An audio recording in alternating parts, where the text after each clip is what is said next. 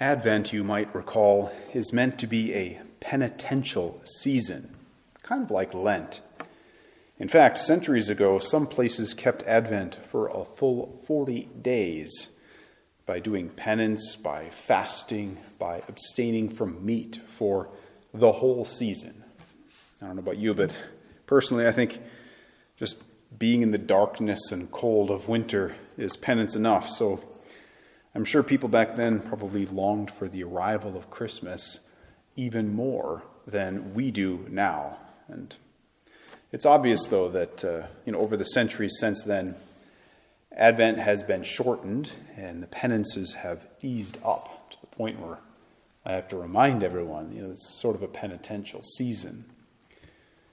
But in the midst of a long and dark and cold season full of penance, as Christmas came closer, the church couldn't help but break out in celebration for one Sunday near the middle of Advent, just because Christmas was near. And that's what we do today on Gaudete Sunday. The word gaudete is Latin for rejoice.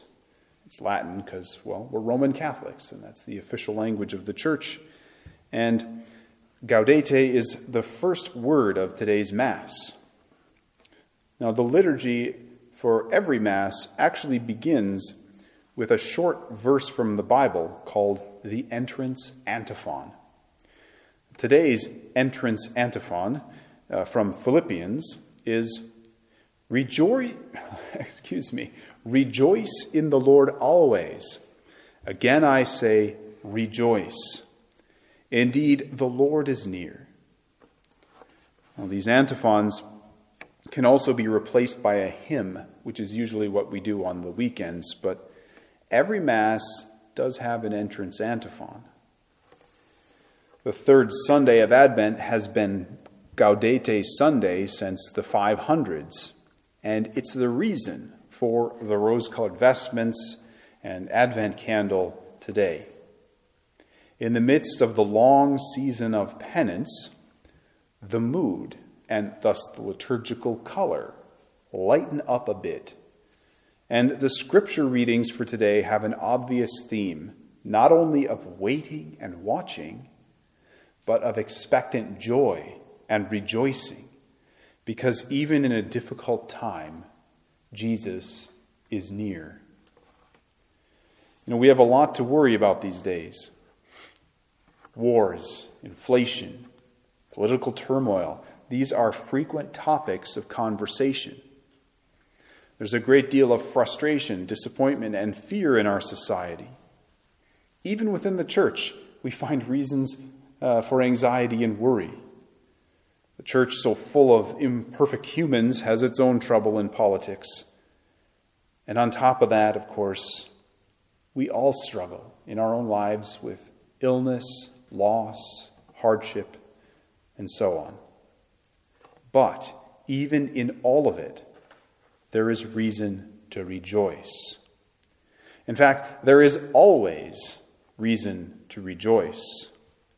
St. Paul said it himself in our second reading rejoice always. Because as we heard in Isaiah, God is the joy of my soul.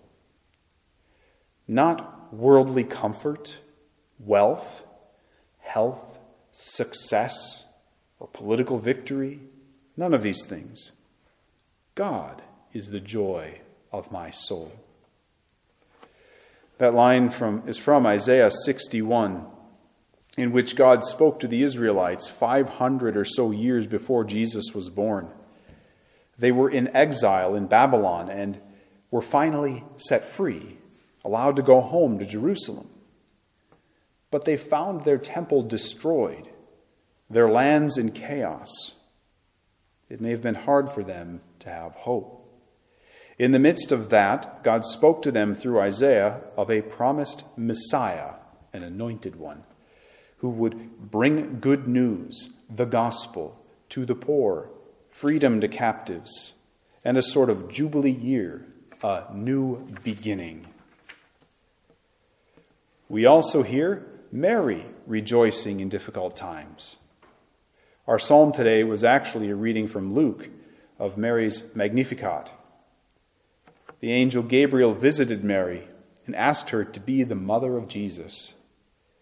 After she agreed, she was told to visit her relative Elizabeth, who was pregnant with John the Baptist. When Mary arrived, John leaped in Elizabeth's womb, rejoicing at the presence of the unborn Savior in Mary's womb. Even before his birth, John was announcing and celebrating the arrival of Jesus. But this was a set of challenging circumstances for Mary. She was with Elizabeth for a few months, and when she returned home, she would have obviously been pregnant. She was betrothed, but not married, to Joseph, and that could have gotten her into serious trouble. Yet, in the midst of all that confusion and this uncertain time, Mary was still able to sing out My soul proclaims the greatness of the Lord. My spirit rejoices in God, my Savior. Our second reading, too, was addressed to people in difficult circumstances. St. Paul and his companions had visited the city of Thessalonica and established a church there before moving on to evangelize elsewhere.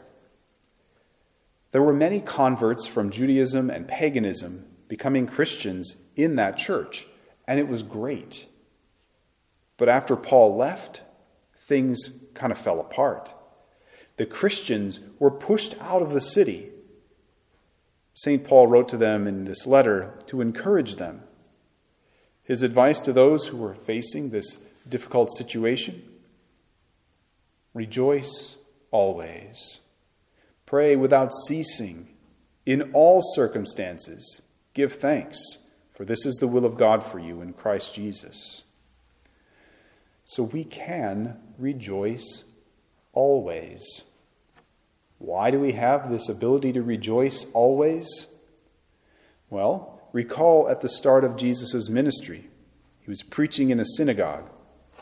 He got up and he read those lines from Isaiah that we just heard The Spirit of the Lord is upon me because the Lord has anointed me. He rolled up the scroll and said to those gathered, Today the scripture is, has been fulfilled in your hearing, indicating that he was the promised and long awaited Messiah. He was the one who would finally provide all that God had promised. And he did.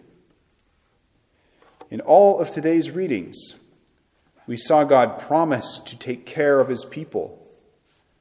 While the Israelites struggled upon going home after exile, God was with them. As Mary faced a challenging time, God was, in her case, physically with her. As the Thessalonian Christians faced persecution, God was with them. And as we make our way through this penitential season and these often difficult times, God is with us. And no matter what 2024 or 2025 brings, God will be with us. Nothing can change the fact that in God the Father's eyes, you, me, we are worth the life of his Son, Jesus Christ. Jesus became one of us so we could know him, and he did that on the cross for you. He conquered death and sin for us. So, whatever life brings us, we have reason to celebrate. Gaudete is a command to us, even in the midst of hardship, to rejoice. Why? Well, to quote our first reading, God is the joy of my soul. Not any worldly thing, but God is the joy of my soul.